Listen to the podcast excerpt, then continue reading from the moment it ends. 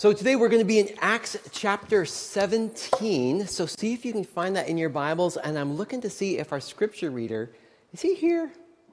Braden Ingreo? Or? Hmm, okay. Maybe not. Okay. I guess I'm your scripture reader today. There we go. So, um, so let's open up God's word together and then we'll, uh, then we'll dive deeper into it. So here, this is Acts chapter 17, verses 1 through 10. When Paul and his companions had passed through Amphipolis and, and uh, uh, Apollonia, they came to Thessalonica, where there was a Jewish synagogue. As was his custom, Paul went into the synagogue, and on three Sabbath days he reasoned with them from the scriptures, explaining and proving that the Messiah had to suffer and rise from the dead. This Jesus I am proclaiming to you is the Messiah, he said. Some of the Jews were persuaded and joined Paul and Silas, as did a large number of God fearing Greeks and quite a few prominent women. But other Jews were jealous. So they rounded up some bad characters from the marketplace, formed a mob, and started a riot in the city. They rushed to Jason's house in search of Paul and Silas in order to bring them out to the crowd. But when they could not find them, they dragged Jason and some other believers before the city officials, shouting, these men have caused trouble all over the world. But now they have come here, and Jason has welcomed them into his house. They are defying, they are all defying Caesar's decrees, saying that there is another king, one called Jesus. When they heard this, the crowd and the city officials were thrown into turmoil. Then they made Jason and the others post bond and let them go. As soon as it was night, the believers sent Paul and Silas away to Berea.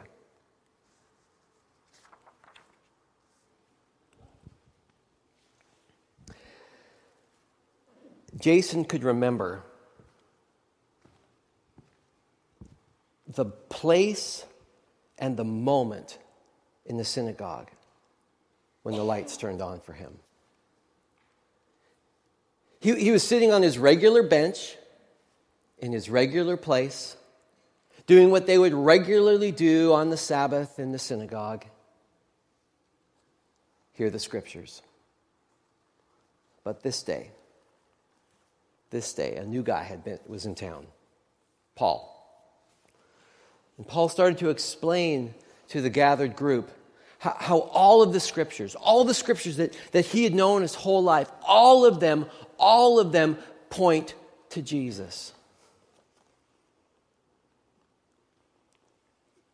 It seemed any passage they turned to, when, when Paul would start talking about it, he would show how this passage connects to the larger plan of God's saving work in the world. He remembered when, the, when the, the, the scroll of Isaiah was opened up in Isaiah 53 11. After he had suffered, he will see the light of life and be satisfied. By his knowledge, my righteous servant will justify many, and he will bear their iniquities. And he remembered as Paul started to talk about who the one who would suffer the one who would die, the one who would rise again, and how through this man, Jesus of Nazareth, how God was enacting a new plan to redeem the world. That he would send a righteous servant to take all of the sin of humanity onto himself, that he would destroy the power of sin and death by absorbing all of it onto himself and, and having it die with him. And the lights turned on for Jason.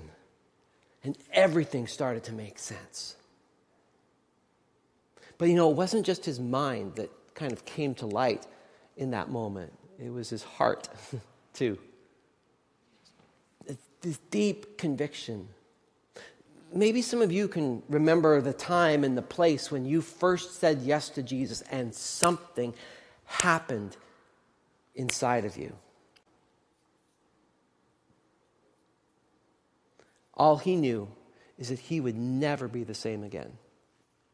And over the next weeks, as Paul would keep coming back to the synagogue and then be teaching midweek, I mean, Jason knew he, he needed to get to know Paul's story better because he needed to get to know Jesus' story better. And he'd heard the rumors of the things that, that had happened recently to Paul and Silas. See, they had just recently come to Thessalonica from Philippi. And when they were in Philippi, I mean, he, now, I don't uh, whether or not Paul told him this or was telling these stories. It, the rumors had already gotten around. See, up in Philippi, they had been preaching and there was a there was a, a, slave girl who was who had was demonically possessed and so she could tell the future and so her masters were using her to make money and and he just spoke to this to this to this dear girl and and the demon left her and it caused so much fuss that they they threw him in jail. Uh, put stocks on their feet. And how in the middle of the night there was an earthquake. And all their chains were loosed and the stocks fell off. And how paul and silas how they could have they could have escaped out of the jail at that moment but they didn't. They stuck around. And how the jailer the very person who would have put them in the stocks was so moved by their witness that he came to christ. His whole family came to christ. Can you imagine that? Middle of the night he's pounding on the door at home honey you got to hear this guy.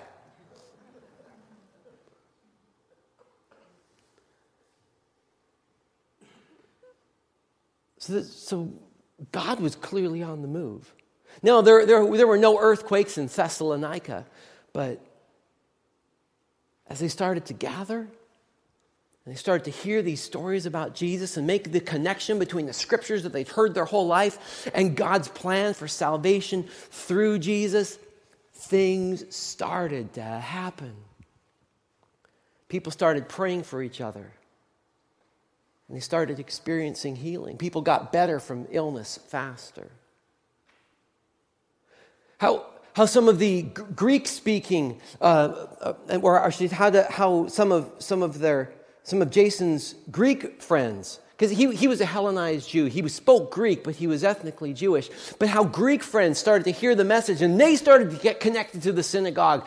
Because you see, if Jesus is the Savior of all people, then all people are equal. And so all these Greeks started to get involved with this group, and the group got larger and larger. And then there were, there were some of the women, because of course, if Jesus is the Savior of all people, then he makes no distinction between the genders as well.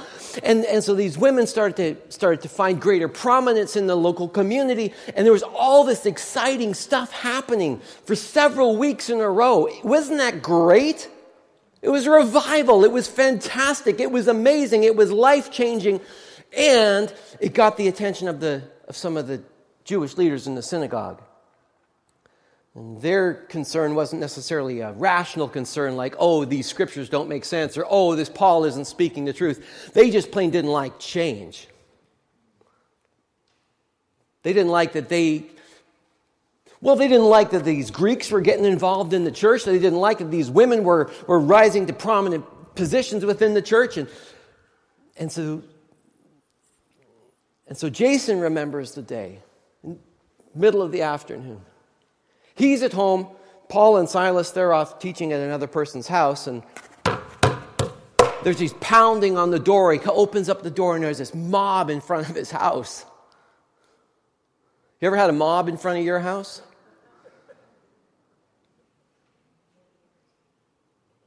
All these ne'er to do, ne'er well to do folks from the community, rough scallions like these folks over here, standing outside the door, trying to cause trouble. And he got dragged out in front of the city officials. Now, some of these Jews from the synagogue were, were causing trouble by saying, These people are proclaiming a new king, a king that's not Caesar. And Jason was thinking, Yeah, that's about right. That's about right. Combination of fear and excitement.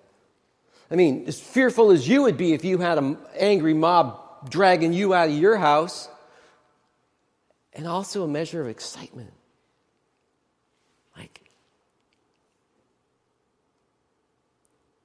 I belong to Jesus, and this Jesus suffered for me, maybe I get a chance to share in his sufferings too. Because Jesus, is, if he rose from the dead, as I share in his sufferings, I'm going to share in his resurrection too. So it wasn't all bad for him, but it was a scary time. And you can just imagine that night, you know, after, after the mob had dispersed, after fines had been paid, and promises made to not house Paul and Silas in, their, in his home anymore. You can imagine that meeting that night. I imagine that Jason wanted Paul and Silas to stay in Thessalonica. It's only been three weeks. There's still so much more we need to learn. There's so much work that's unfinished. You've got to stay. And Paul explaining to them that no, we're, we're causing more commotion here than is helpful for the young church. And you have enough. You have the Holy Spirit. And you have the scriptures. And remember what we taught you to look for Jesus in the scriptures. He's there on every page, in every book. He's there. Look for him there, and you'll be okay.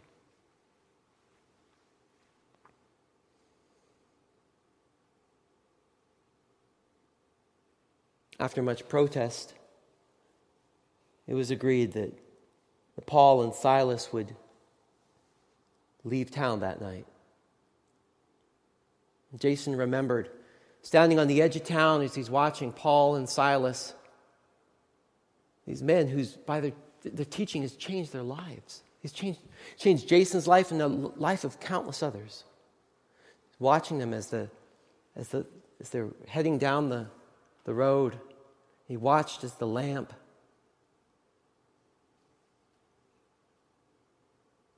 carried off into the night until he couldn't see it any longer. And he wondered, are we going to be okay? It just seems like it, it, this wasn't long enough. Are we going to be okay?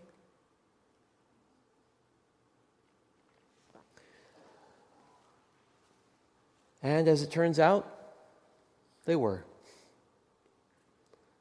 The church didn't grow quite as quickly after that point, but it kept going. And they held on. And they continued to search the scriptures. They continued to trust the Spirit together. They continued to love one another and pray for one another. And they continued to see God move in their midst.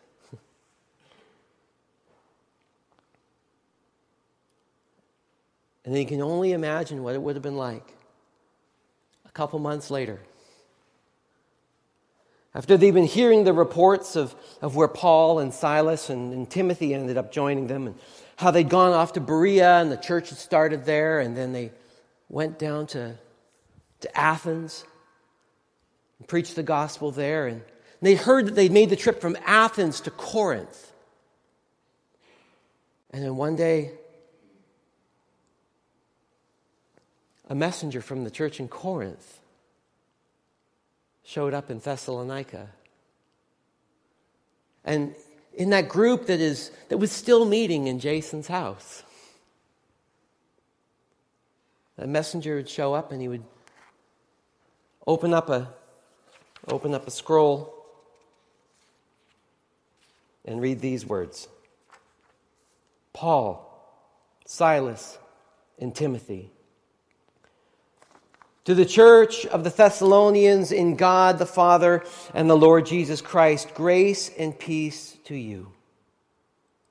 We always thank God for all of you and continually mention you in our prayers. We remember before our God and Father your work inspired by faith, your labor prompted by love, and your endurance inspired by hope in our Lord Jesus Christ. For we know, brothers and sisters, loved by God, that He has chosen you because our gospel came to you not simply with words, but also with power, with the Holy Spirit, and with deep conviction. You know how we lived among you for your sake. You became imitators of us and of our Lord, for you welcomed the message in the midst of severe suffering with the joy given by the Holy Spirit.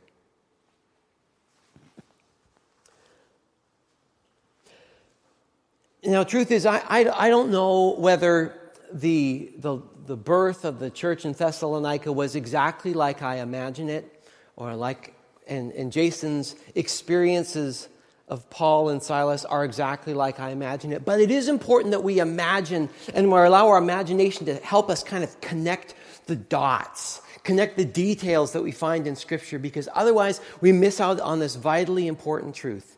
That, that these I mean, that Paul and Silas and, and Timothy and Jason and all these folks in Thessalonica and all these people we read about in the book of Acts, these were very real people. Going, like, figuring it out as they go, encountering God together. Because sometimes we, we, we put all these folks and these experiences up on a pedestal and, and we kind of think, oh, yeah, the early church, and when God was on the move and the gospel was moving forward with power, wouldn't that have been great because everything was going perfect? And yet it wasn't. See, there's, there's two quick points I want to make today as we look at this passage. The first one is this. Let me see your eyes. Hardship is normal. Hardship is normal. There were no good old days back in the Bible. These men and women who trusted and followed God also went through incredibly difficult circumstances and situations.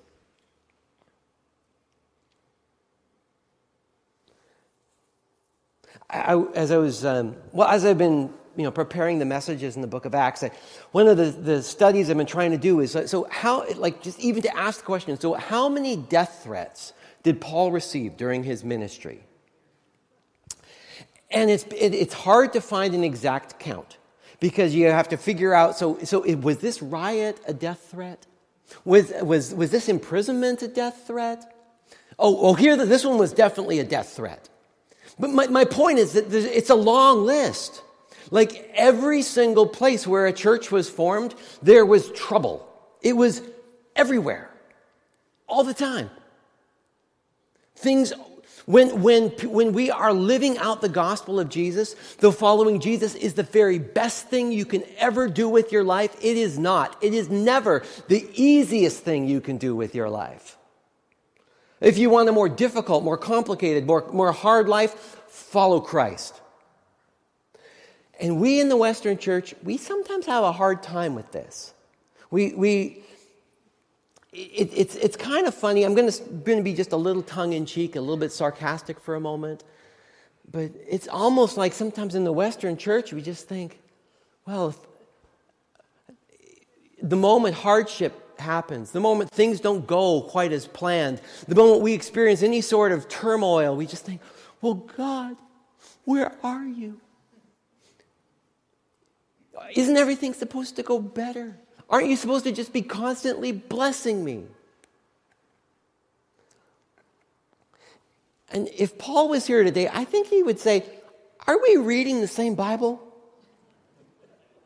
You realize that every hero of faith, in the Old Testament and in the New, every hero of faith experienced trouble. Hardship is normal.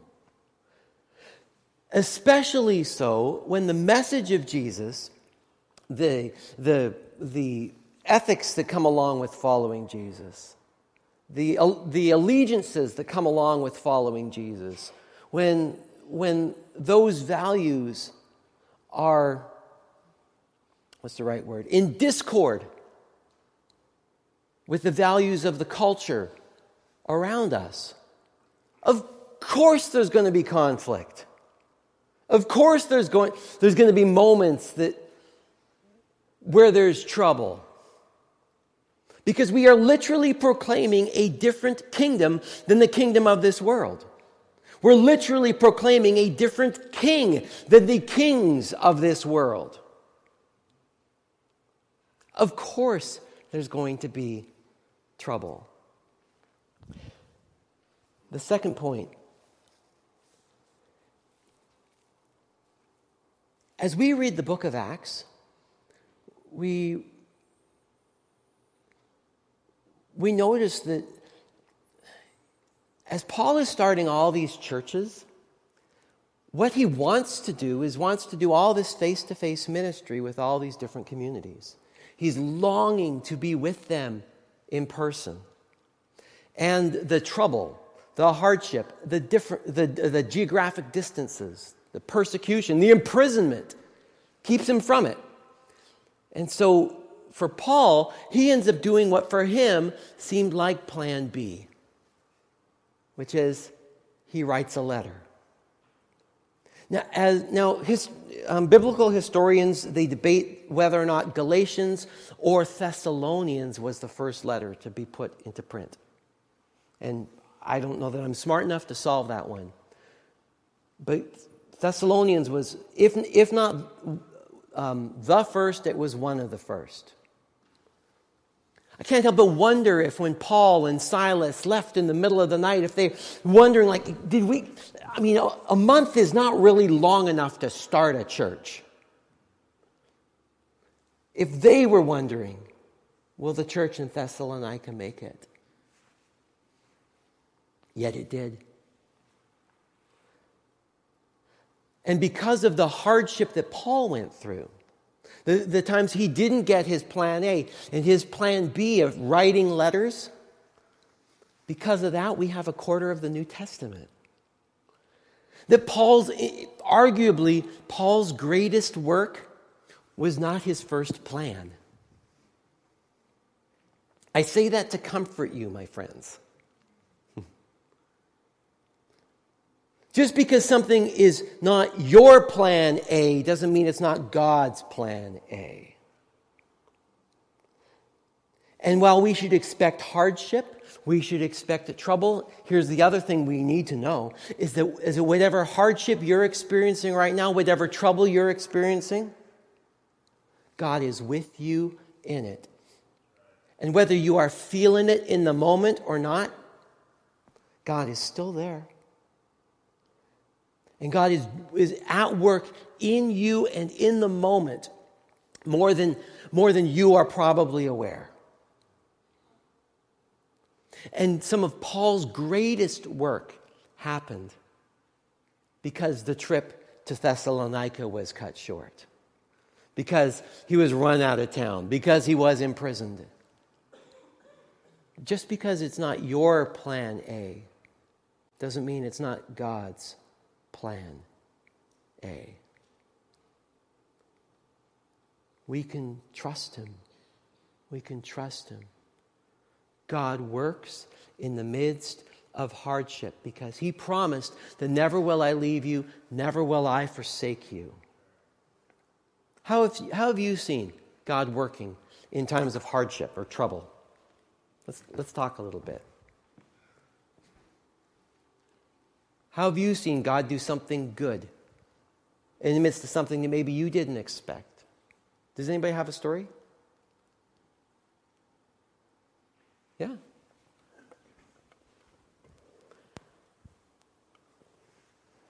It was 1957. It was the year that um, the Soviets put the Sputnik up into That's space. That's not you. You're fine there. Okay, it is working. Yeah. Okay, so the Soviets put the Sputnik up in space, and my father had a temporary job in Minnesota. And uh, so we would go out at night. Sputnik was up for about four days, I think, and four nights, and look at the uh, at the Sputnik travel across the skies. And one night I looked over and I saw my mother, and tears were just streaming down her her face. And I thought, oh my goodness And I had a younger brother that was just a toddler at the time. And she held his hand and she was crying. And we went inside, and after she put my brother to bed, I asked, What's wrong? And she said, Well, Kevin has cancer. He doesn't have long to live. He had lymphoma, and there were swellings all over his neck. And I couldn't believe it, and I stayed up all night praying and crying. And then I think I fell asleep for a bit, and then I heard my mother crying. It was morning. Mm. And I got up and I thought, oh, my brother has probably passed away. And she was crying again, and she said, Look at Kevin. He doesn't have cancer anymore. Mm. And he didn't. From then on, he yeah. was cancer free. Wow. That's a fantastic story. Yeah. Anybody else have a story of, of in, encountering God in a time of hardship or trial?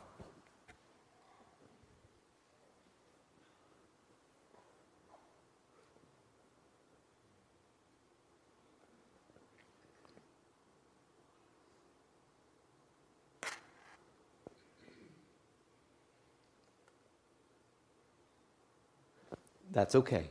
Oh, oh, there is one. Okay. All right.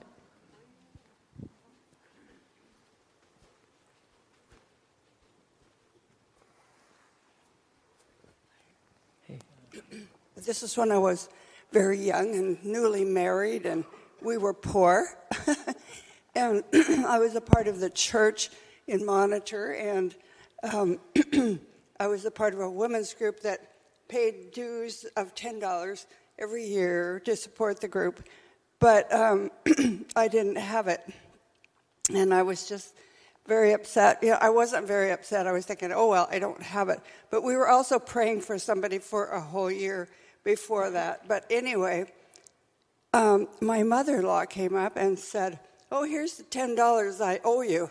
And I was so excited. And uh, I haven't been able to, I mean, I have been able to trust God with my finances ever since. I mean, it was just that wonderful to me. Yeah. That at the time when you think, thought you didn't have enough, that God just supernaturally provided. Yeah. Got time for one more story. Does somebody else have a story of, of yeah, where God showed up in a time of hardship? Gracie. This was when our house had just burned down, so like 2020. And my mom was in the bathroom one morning when like it was actually at night and she was like, Gracie, can you get dad? And she was crying. So I went and got dad. And he was like in there and they, they had conversations. And for a couple of weeks she was throwing up a lot and stuff. And later we found out that she could have cancer and it was really scary. And then a couple weeks later, we found out that it was actually my baby brother, Maverick. yeah. yeah, that some, sometimes the hardship is actually a blessing, right? That though, though God, God is with us and He empathizes with us in our times of suffering. That doesn't mean that just because it looks or feels bad to us, that it's as bad as it is from God's perspective. I mean, if, what if God is so powerful? What if He is so good that He can take the moments of greatest struggle in your life and actually have those be the foundation of your greatest contributions and victories in life? Because if we're following Jesus, we need to expect that at times it will be hard. But we can rest in the promise that Jesus gave us that he will never leave us nor forsake us. Or I think of his words in John chapter 16, if we can put those up on the screen. I have told you these things so that in me you may have peace. In this world you will have, what's the word? Trouble. But take heart. Why? Because I have overcome the world. As we close, invite us to, to stand. If you're, if you're able. If you,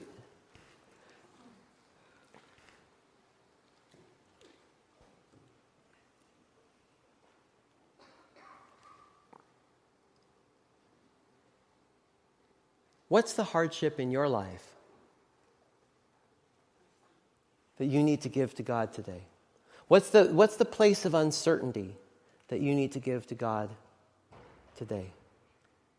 Just even invite us as we pray, if you're comfortable doing this, just to, to put, put your hands out in front of Him. You know, that we have our palms up to say, Lord, I'm going to release this to you. Lord, thank you. Lord, thank you. That no matter what I'm experiencing in life today, that I can know that you are with me. Thanks, God. Thanks, Lord, for being with me always.